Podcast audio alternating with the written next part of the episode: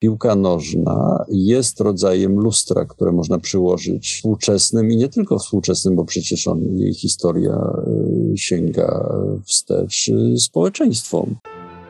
Nazywam się Estera Fliger, a to jest podcast Forum Ibris.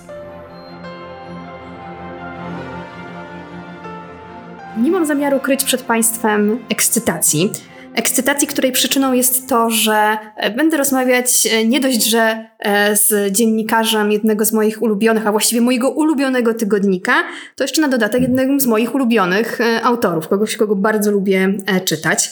Państwa i moim gościem jest dzisiaj Michał Okoński, Tygodnik Powszechny. Dzień dobry. Dzień dobry, pokraśniałem, bardzo mi miło. A mówią, że nie ma cukru, a my sobie tutaj posłodziliśmy na e, początek. Może zaczniemy od cytatu. Ja bym powiedziała cytatu tygodnia. Jest to cytat z naszej noblistki, Olgi Tokarczuk, która powiedziała Nigdy nie oczekiwałam, że wszyscy mają czytać i że moje książki mają iść pod strzechy. Wcale nie chcę, żeby szły pod strzechy. Literatura nie jest dla idiotów. Żeby czytać książki, trzeba mieć jakąś kompetencję, pewną wrażliwość, pewne rozeznanie w kulturze, te książki, które piszemy, są gdzieś zawieszone, zawsze się z czymś wiążą. Mam wrażenie, że w tej wypowiedzi, w tych kilku krótkich zdaniach, bardzo dużo się e, wydarzyło. E, panie redaktorze, jak pan słyszał tę wypowiedź, to pierwsze myśli, pierwsza refleksja. No, ale czy jak słyszałem tę wypowiedź, czy jak zastanawiałem się nad tym, co ujawniła, bo to są trochę dwie rzeczy, bo... No e, właśnie. Pierwsze, tak, bo pierwsze, co zrobiłem, to jednak, no nie, nie pierwsze, ale w pewnym momencie dotarł do mnie cały kontekst y, tej y, wypowiedzi, czyli zapoznałem się z obszerniejszym fragmentem rozmowy, z której ten fragment pochodzi. Z jej klimatem, kontekstem szerszym, tym jak e, Olga Tokarczuk tłumaczyła tę postawę, którą no tak staram się starannie i ostrożnie dobierać słowa. Wcale nie musimy y, y, odbierać jako wyższościową, klasistowską, no raczej opisującą, nie wiem, no nie chcę powiedzieć kręgi wtajemniczeń po staroświecku, bo myślę, że ona absolutnie nie chciała powiedzieć, że mm, kogoś od czegoś odcina, a raczej taką świadomość, że tam dalej był taki fragment, że y, jej twórczość jest skierowana, znaczy ma poczucie jakiegoś pobratymstwa, czy też siostrzeństwa, może lepiej należało powiedzieć, z swoimi czytelnikami i czytelniczkami. Więc w sumie e, ja sobie pierwszy raz mm, o tym mówię tak publicznie, bo przez cały czas jak obserwowałem to, co się dzieje po tej wypowiedzi, to pominęła mi się taka stara rubryka e, z przekroju. W tym tygodniu nie piszemy o. Mm, I tak, no właśnie, może nie ma sensu już powie, powiększać puli e, zamieszania, o, które ta wypowiedź wywołała raczej poddać refleksji własny stosunek do tej pisarki, jej twórczości, albo do sukcesu, który ją y, spotkał i który chociaż bardzo wiele zmienił w jej życiu osobistym, no to przecież nie zmienił za grosz y, tego, czym jest jej literatura. Czytanie jej nie było mm, obowiązkowym zajęciem Polaków i i przed Noblem i nie jest po Noblu. No, tak. Zawsze mówimy tutaj też o takich indywidualnych, jak mówimy o czytaniu w ogóle, no to mówimy o indywidualnych y, wyborach y, i decyzjach czytelniczych. Y, nikt nikogo od niczego chyba nie odpycha. No tak, właściwie stawiam tu kropkę w tym miejscu. A gdybym jednak namówiła na trochę kontynuowanie tego wątku, e, który pan redaktor poruszył, a więc co ujawniła właściwie, tak mówiąc kolokwialnie, inba o tę e, wypowiedź. No właśnie, co ona ujawniła? Ona ujawniła, myślę, na przykład to, że istnieje taka pula mm, odbiorców kultury w Polsce, którzy albo może nie, nie tyle odbiorców kultury, co po prostu naszych współobywateli, którzy mają kłopot z sukcesem rodaczki. I to możemy e, szerzej wtedy próbować rzeczy przenieść i rozmawiać na przykład o irytacji czy zniechęceniu i furii, jaką wywołuje przejście Roberta Lewandowskiego z jednego klubu do drugiego.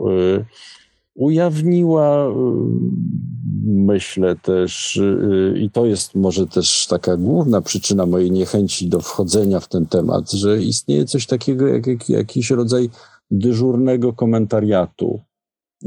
I istnieją w Polsce takie tematy, które żyją dzień, dwa, trzy i ciągle przychodzi jeden, drugi, trzeci i, i ciągle te same nazwiska jakoś mam wrażenie zabierają głos w debatach wokół, a czy te debaty nas naprawdę gdzieś daleko i głęboko posuwają, to mam wątpliwości. Bo czy ona pokazała, nie wiem, nasz stosunek do kultury wysokiej czy do literatury, tego, czym ona dla nas jest indywidualnie, jak ją przeżywamy, jak odbieramy? Chyba nie. Ktoś się obraził, ktoś y, uznał, że został nazwany idiotą, ktoś się poczuł odepchnięty, ktoś uznał, że słowo strzechy wskazuje na jakieś uprzedzenia wokół, wobec klasy ludowej, a nie jest na przykład odwołaniem do y, y, polskich wieszczów, tradycji i, i cytatem z literatury. No tak i tak dalej, i tak dalej.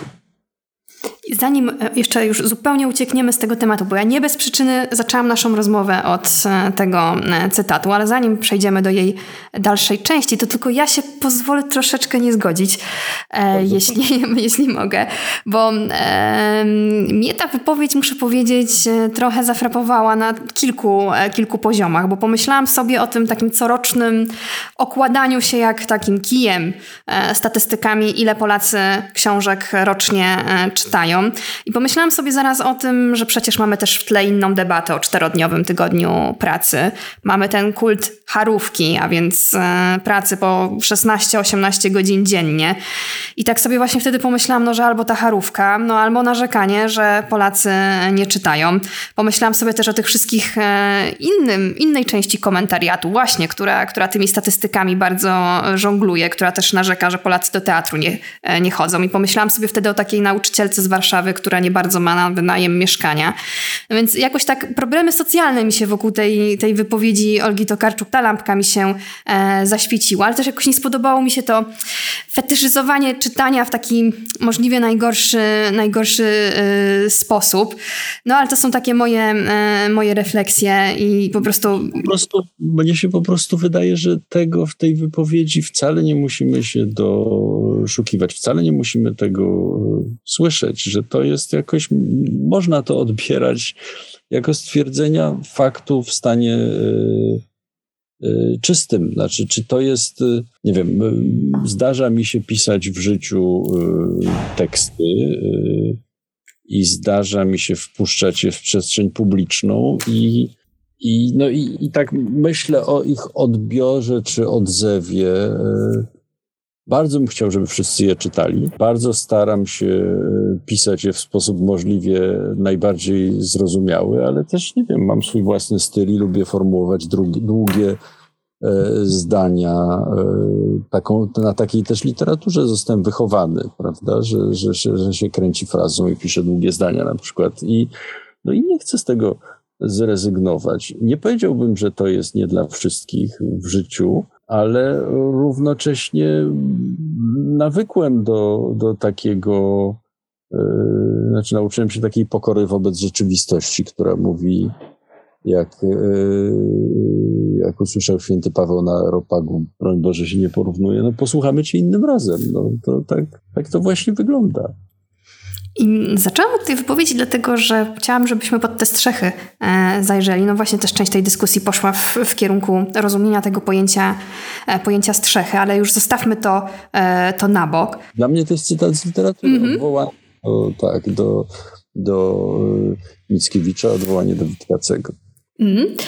No i zajrzyjmy pod te, pod te strzechy, ale już teraz zbliżając się do, do pana głównego tematu, a więc do piłki nożnej. Ja trochę zapytam prowokacyjnie, mam nadzieję, że się nie narażę bardzo mocno, ale już przyjmijmy mm, tą dyskusję wokół tej wypowiedzi mamy za sobą. No więc tak, skoro literatura nie dla idiotów, a piłka nożna. No właśnie, tak, to jest bardzo fajne y, zestawienie. Zresztą mój znakomity kolega i osobisty przyjaciel Rafał Stec y, napisał na Twitterze jedna z, jedną z pierwszych rzeczy, które natrafiły mi, na które natrafiłem, pomyślałem sobie, aha, coś się rzeczywiście tu musiało wydarzyć, to było to, że on, jemu się właściwie marzy dyskusja o tym, że piłka nożna nie jest na, dla idiotów. No i istnieją też bardzo różne sposoby mówienia o niej i, i opowiadania i jest jakimś właściwie rodzajem nie wiem, cudu albo czegoś takiego mnie przynajmniej dającego do myślenia, że z jednej strony możemy przeżywać piłkę i, opowiadać ją na poziomie popularnej, kolorowej e, prasy i opowiadać e, o tym świecie przez pryzmat, nie wiem, plotek o życiu osobistym, gwiazd, ikon tejże dyscypliny, ale możemy też wdawać się w bardzo skomplikowane rozważania na temat y, nie wiem, struktury rozgrywania meczów przez trenerów, którzy omalże toczą partię szachów, a z całą pewnością ich y, koncepcje taktyczne są bardzo skomplikowane i zawiłe, ale możemy traktować ją też jako taką dziedzinę rzeczywistości, o której można mówić i opowiadać jako nurcie kultury po prostu i, i traktować ją tak, jak nie wiem, film, czy y, teatr, czy literaturę w końcu. I możemy też próbować takiego, myślę sobie, nie wiem, podejścia quasi antropologicznego, czy wręcz antropologicznego, znaczy pomówić sobie, że piłka nożna jest rodzajem lustra, które można przyłożyć współczesnym i nie tylko współczesnym, bo przecież on, jej historia y, sięga wstecz y, społeczeństwom. Że możemy zastanawiać się, co mówi o Polsce, Argentynie, Włoszech, Anglii, y, to jak wygląda ten sport, sposób jego uprawiania, sposób jego gry, sposób rozmowy o nim, traktowanie jej bohaterów i tak dalej, i tak dalej. To kontynuując, co mówi nam piłka o Polsce? No, to dzisiaj to chyba trudno e, to jeszcze zobaczyć, ale muszę powiedzieć, że y, dla mnie było kompletnie uderzające, e, jak wiele o rzeczywistości polskiej, y, takiej właśnie pierwszej dekady po transformacji ustrojowej, mówiła dyskusja wywołana przez zatrudnienie Czesława Michniewicza na stanowisku selekcjonera reprezentacji Polski. Że jakby jak opowiadamy pierwsze lata po transformacji ustrojowej i widzimy e, tę piłkę nożną jako świat e, właśnie z jednej strony gigantycznej, skumulowanej na stadionach przemocy, chuligaństwa, one zresztą było również pod koniec e, PRL-u i, i to też wiele mówiło o kondycji społeczeństwa, co tam się na tych stadionach i wokół nich kanalizowało, ale właśnie o wszechogarniającej korupcji o spryciarzach, którzy pojawiają się w tym świecie i wykupują kluby za bezcen, o nieprzystosowanych do tego świata działaczach czy ludziach no, ze starego porządku, o takiej wielkiej, gigantycznej zmianie, przy której, czy w której jakby elementem będący niejaki fryzjer który w pewnym momencie przecież ustawiał właściwie wszystkie mecze, czy bardzo wiele meczów i, i stworzył coś w rodzaju grupy zorganizowanej przestępczości, stawiającej te e, mecze polskiej ligi. No tenże fryzjer jakby pojawia się w kontekście, nie wiem, Lwarwina przychodzącego do e, Adama Michnika z propozycją korupcyjną, w imieniu jakiejś grupy czy mafii rządzących wówczas y, y, różnymi fragmentami polskiej rzeczywistości, zatrzymaniami y, związanymi z różnymi prywatyzacjami i tak dalej, i tak. To muszę powiedzieć, że tak jak patrzę na to trochę jak historyk futbolu, czy ale ktoś, kto się interesuje najnowszą historią Polski również, no to no to jakoś myślę sobie, że jest, to są tam niesamowite y, rzeczywistości i historie do opowiedzenia w pewnym momencie. Selekcjoner bardzo obrotny reprezentacji Polski ówczesny, niejaki Janusz Wójcik, próbuje ten, tęże reprezenta, reprezentację za pomocą powołania jakiejś fundacji omalże sprywatyzować. Takie były czasy. A tą Polskę lat 90. mam wrażenie mamy wciąż mocno nieprzepracowaną. No tak, absolutnie.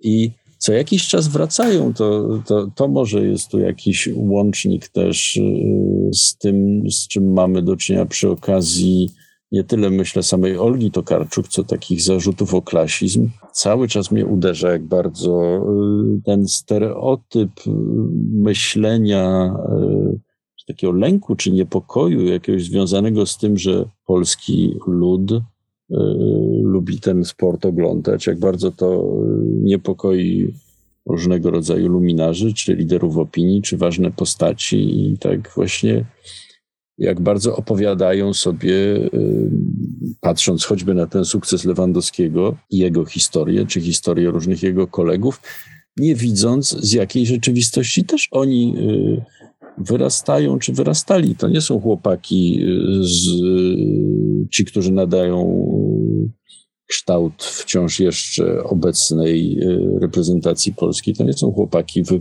wychowane w super luksusowych akademiach dzieci sukcesu swoich rodziców, czy, czy jacyś uprzywilejowani. Przeciwnie, to są ludzie, którzy nieraz y, na treningi musieli dojeżdżać y, po kilkadziesiąt kilometrów, nie dosypiali w jakichś środkach transportu publicznego albo y, no właśnie korzystali z tego, że jacyś ich rodzice, ale właśnie nie jacyś y, właśnie biznesmeni, czy, czy ludzie niezwykle zamożni, jakaś klasa średnia, tylko WF-iści, y, czy no po prostu ludzie, którzy dostrzegli w, dzieci, w swoich dzieciach rodzaj talentu i no i nie wiem, wozili swoim gdzieś zdezelowanym samochodem z y, małej mieściny do drugiej małej mieściny mm, na trening, sypiając w tym samochodzie, kiedy chłopak grał i biegał. Dla mnie to są takie klimaty, jak nie wiem, z książki Olgi Gitkiewicz Nie dojadę. To jest ten sam świat, znamy go skądinąd. I ja tu widzę kolejny, e, kolejny łącznik, ale to może zanim powiem, jak, jak, go, jak go widzę, to, to jeszcze jedno, jedno zdanie. E, nie wiem, czy pan redaktor widział kiedyś, na pewno, e, film Billy Elliot. Ja uwielbiam. Ja też go uwielbiam. I tam jest taka świetna scena, jak, jak Billy Elliot, który przecież miał być według taty e, bokserem, e, ale e, pokochał taniec. E, mały Billy Elliot idzie do e, biblioteki, a mamy Anglię doby e, Margaret Thatcher. Świetnie ten film pokazuje jakby opór i konsekwencje społeczne reform Margaret Thatcher. I mały Billy Elliot idzie w tej swojej niewielkiej, zapomnianej przez wszystkich i Boga miejscowości do biblioteki biblioteki. Ta biblioteka mieści się w takim starym e, autobusie e, właściwie i tam pożycza książkę o, e, o, na temat baletu.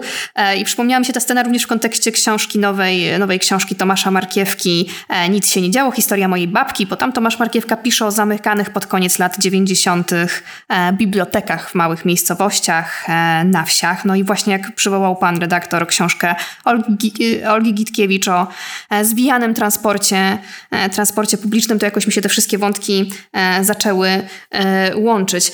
E, no tak, to są, to są wspaniałe, mam wrażenie, jakieś całe mnóstwo odzyskiwanych. Mamy z jednej strony mnie to też jako człowieka, który interesuje się historią polskiej piłki i stara się o niej pisać, też z jednej strony cały ten nurt ludowej historii Polski niezwykle inspiruje i jakby nieustannie stawiam sobie pytania e, nad tym, jak wielu opowieści o pierwszych latach polskiej piłki na przykład nie mamy tylko dlatego, że opowiadają ją jednak ludzie z tytułami profesorskimi, ojcowie założyciele. Ale gdzieś tam w tle przecież są jednym zdaniem kwitowani jacyś y, założyciele robotniczych klubów, czy chłopcy, którzy przychodzą z jakiejś szkoły rzemieślniczej no i próbują się w tym świecie odnaleźć, czy odnajdują i którzy tego typu świadectw sami nie pozostawili albo pozostawili mało, gdzieś trzeba szukać jakichś maszynopisów czy wspomnień nie jest łatwo, ale właśnie oni byli, oni istnieli i oni ten i oni upominają się o opowieść, o swoją historię. Mamy z jednej strony właśnie te ludowe historie Polski, które opisują, co tu kryć, lata czy stulecia przemocy, gwałtu, czegoś bardzo ponurego, ale Mamy też niesamowite zupełnie opowieści, tenże Markiewka, ale jest cudowna książka Sabiny Jakubowskiej, Akuszerki, gdzie y, właśnie dochodzą, odzyskują głos pokolenia rodziców, właściwie dziadków bardziej, dziad, dziadków, babć, pradziadków, autorów. Coś bardzo fajnego się y, dzieje i wydobywa. To jeśli przywołał Pan e, temat robotniczych towarzystw sportowych, ja jestem z Łodzi, więc Robotnicze Towarzystwo Sportowe Widzew musiałam tym jednym zdaniem. No tak, jasne. E, ale jak pani wspomniała Billy Eliota z kolei, to mi się natychmiast przypominają filmy Kena Loacha i e, rola, bo rozumiem, że ja tu jestem jako trochę jako człowiek od piłki, rola, jaką futbol w nich też bardzo często odgrywa. Jako narzędzie opowieści y, o wspólnocie z jednej strony, a z drugiej jako narzędzie takiej, znaczy coś, co daje nadzieję na zmianę też. Znaczy coś, co sprawia, że ludzie, którzy wierzą w ten świat, mogą stać się dzięki niemu lepsi. Są tam takie kawałki w Jestem Joe, myślę, a najbardziej oczywiście w Looking for Eric, gdzie głównym bohaterem jest E, e, znaczy towarzyszem podróży przez życie głównego bohatera jest supergwiazdor Manchester United Eric Cantona, grający tam e, z samego siebie. I niezwykłe to jest u tego Loacha, bo z jednej strony mamy ten świat późnego kapitalizmu, gdzie jest wyzysk, gdzie ludzi nie stać często, którzy kochają klub, e, nie stać często na kupienie biletów na ten plastikowy, wypasiony, niesamowicie nowoczesny e, stadion, który coraz bardziej jest nie dla nich, ale z drugiej strony jest cały ten świat no, kibiców, których związek i z tym klubem, i z, może z jakimś bardziej lokalnym klubem, i ze swoimi współtowarzyszami w cierpieniu albo i nie w cierpieniu kibicowskim, no jakoś coś daje bardzo ważnego i pokazuje. Mało opowiedziane w Polsce, myślę, wciąż, yy, ale wszystko przed nami. Szalenie mi się spodobało to, co powiedział pan redaktor o tym, że e, piłka, sport może być jak e, film. To jeszcze jeden filmowy wątek e, koniecznie, czyli Sorrentino i to była ręka Boga, się przypomina. No tak, tak. Chociaż y, ten Maradona i tamten świat, myślę, w sumie tego bohatera najmniej interesuje. O samym Maradonie przecież też można by niejedno powiedzieć, właśnie jako lustrze, który, w którym współczesna jemu y, i nam też Argentyna do samego końca właściwie się przegląda. Co to jest za poranione y, społeczeństwo, które tak wiele zainwestowało w miłość do, do jednego y, człowieka i które właściwie od y, bardzo wczesnej młodości jego wymagało od niego tak wiele, że myślę, było to nie, nie do udźwignięcia. Niezwykłe, jak się patrzy na ten życiorys. Wiem, że Widzimy y, skandale, y, związki, nie wiem, z włoską mafią, ostentacyjne, ostentacyjną konsumpcję, ale też doping, ale też oszustwo w meczu y, z Anglią. No ale tam w tle są niezwykłe zupełnie rzeczy, taki wyzysk, mówiąc najprościej w świecie wyzysk y, źle zarządza, za, zarządzanego klubu, który młodemu chłopakowi aplikuje od najmłodszych lat y, środki przeciwbólowe, żeby grał, grał, grał, grał, bo od tego, że gra, zależy powodzenie nie tylko tych ludzi, którzy znakomicie się y, dzięki niemu urządzają z najbliższego otoczenia, ale właśnie jednego klubu, drugiego, trzeciego, omalże państwa, albo państwa w sensie ścisłym. I jeszcze popatrzmy chwilę e, w lustro, bo też mnie zaintrygowało, co powiedział pan redaktor o pana obserwacjach dotyczących e, transferu e, Roberta Lewandowskiego, że zobaczył pan zazdrość. To mnie zaskoczyło. Zamiast, nie wiem, no właśnie tego kultu ciężkiej pracy, jakiegoś podziwu, nie wiem, wyrazu naszych zbiorowych aspiracji, to mamy zazdrość. Bardzo ciekawe. Ja nie wiem, nie. Znaczy tak, tak w sumie to bym nie chciał wytykać nikomu niczego palcem. Ja sobie myślę, że wszystko, co obserwujemy przy okazji tego transferu jest tak naprawdę najzupełniej normalne, bo my naprawdę mówimy o ikonie e, masowej wyobraźni nie tylko w Polsce. To jest jeden z najwybitniejszych piłkarzy na świecie, co proszę potraktować jako e, zdanie neutralnego opisu, a nie, a nie ekscytacji. To jest człowiek, który z, przechodzi do klubu który w świecie piłkarskim jest y, osobną opowieścią czy mitem. Z, patrząc z wewnątrz tego świata, no to właśnie nowoczesny futbol narodził się w Barcelonie jego twórcą jest, nie wiem, Johan Cruyff, a potem Pep, Pep Guardiola. To jest mit.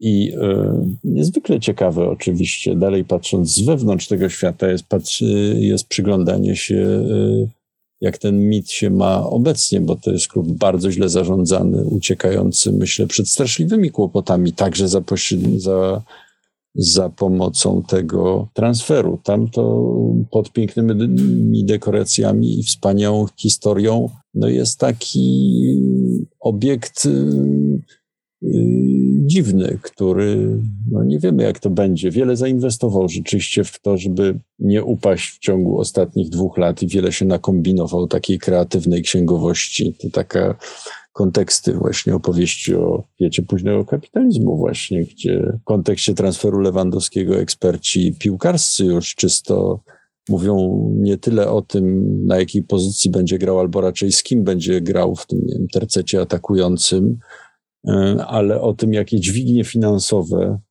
e, zostaną uruchomione, żeby mm, klub się mógł dalej e, finansować i utrzymywać na powierzchni. Mm, Barcelona sprzedała jednej z amerykańskich firm część praw do dochodów z transmisji telewizyjnych na najbliższe dekady. Jakie to będą kwoty, jakie koszta, no rzecz jasna jest uzależnione również od sukcesu który być może Robert Lewandowski y, przyniesie. To są normalne rzeczy. Mówimy o, takim świecie i igrzysk dla nas i, i, i, radości i ulgi też być może, jakie sprawiają nam, tak jak sprawiają nam artyści, piosenkarze, tak sprawiają nam y, sportowcy zawodowi. Y, mamy czym się martwić w dzisiejszym świecie i mamy o czym próbować chcieć, nie wiem, zapominać czy szukać oddechu, więc y, być może to jest też i tym podszyte. Czytam ciągle o, o tym i to rozumiem, że wszyscy ludzie, którzy pracują w mediach, obserwują też takie zjawisko właśnie odepchnięcia newsów, tego, że czytelnicy mówią, czytelnicy, konsumenci mediów, no już nie chcemy więcej, już nie chcemy więcej wiedzieć o tej wojnie, o tej katastrofie klimatycznej, o takich rzeczach. To są fakty. Być może dlatego też tak chętnie rzucają się na wiadomości o tym, że, że ten y, nasz y, rodak właśnie zmienia klub i znajduje się w tym tak mitycznym miejscu. A my trochę razem z nim. Tak, właśnie, tak. Bardzo, bardzo dziękuję. Niechaj to będzie, niechaj to będzie puenta i może życzmy sobie dobrego czasu w tym mitycznym e, miejscu wspólnym. E, państwa i moim gościem był Michał Okoński, Tygodnik Powszechny. Bardzo dziękuję za rozmowę. Dziękuję bardzo. Do usłyszenia. Do usłyszenia.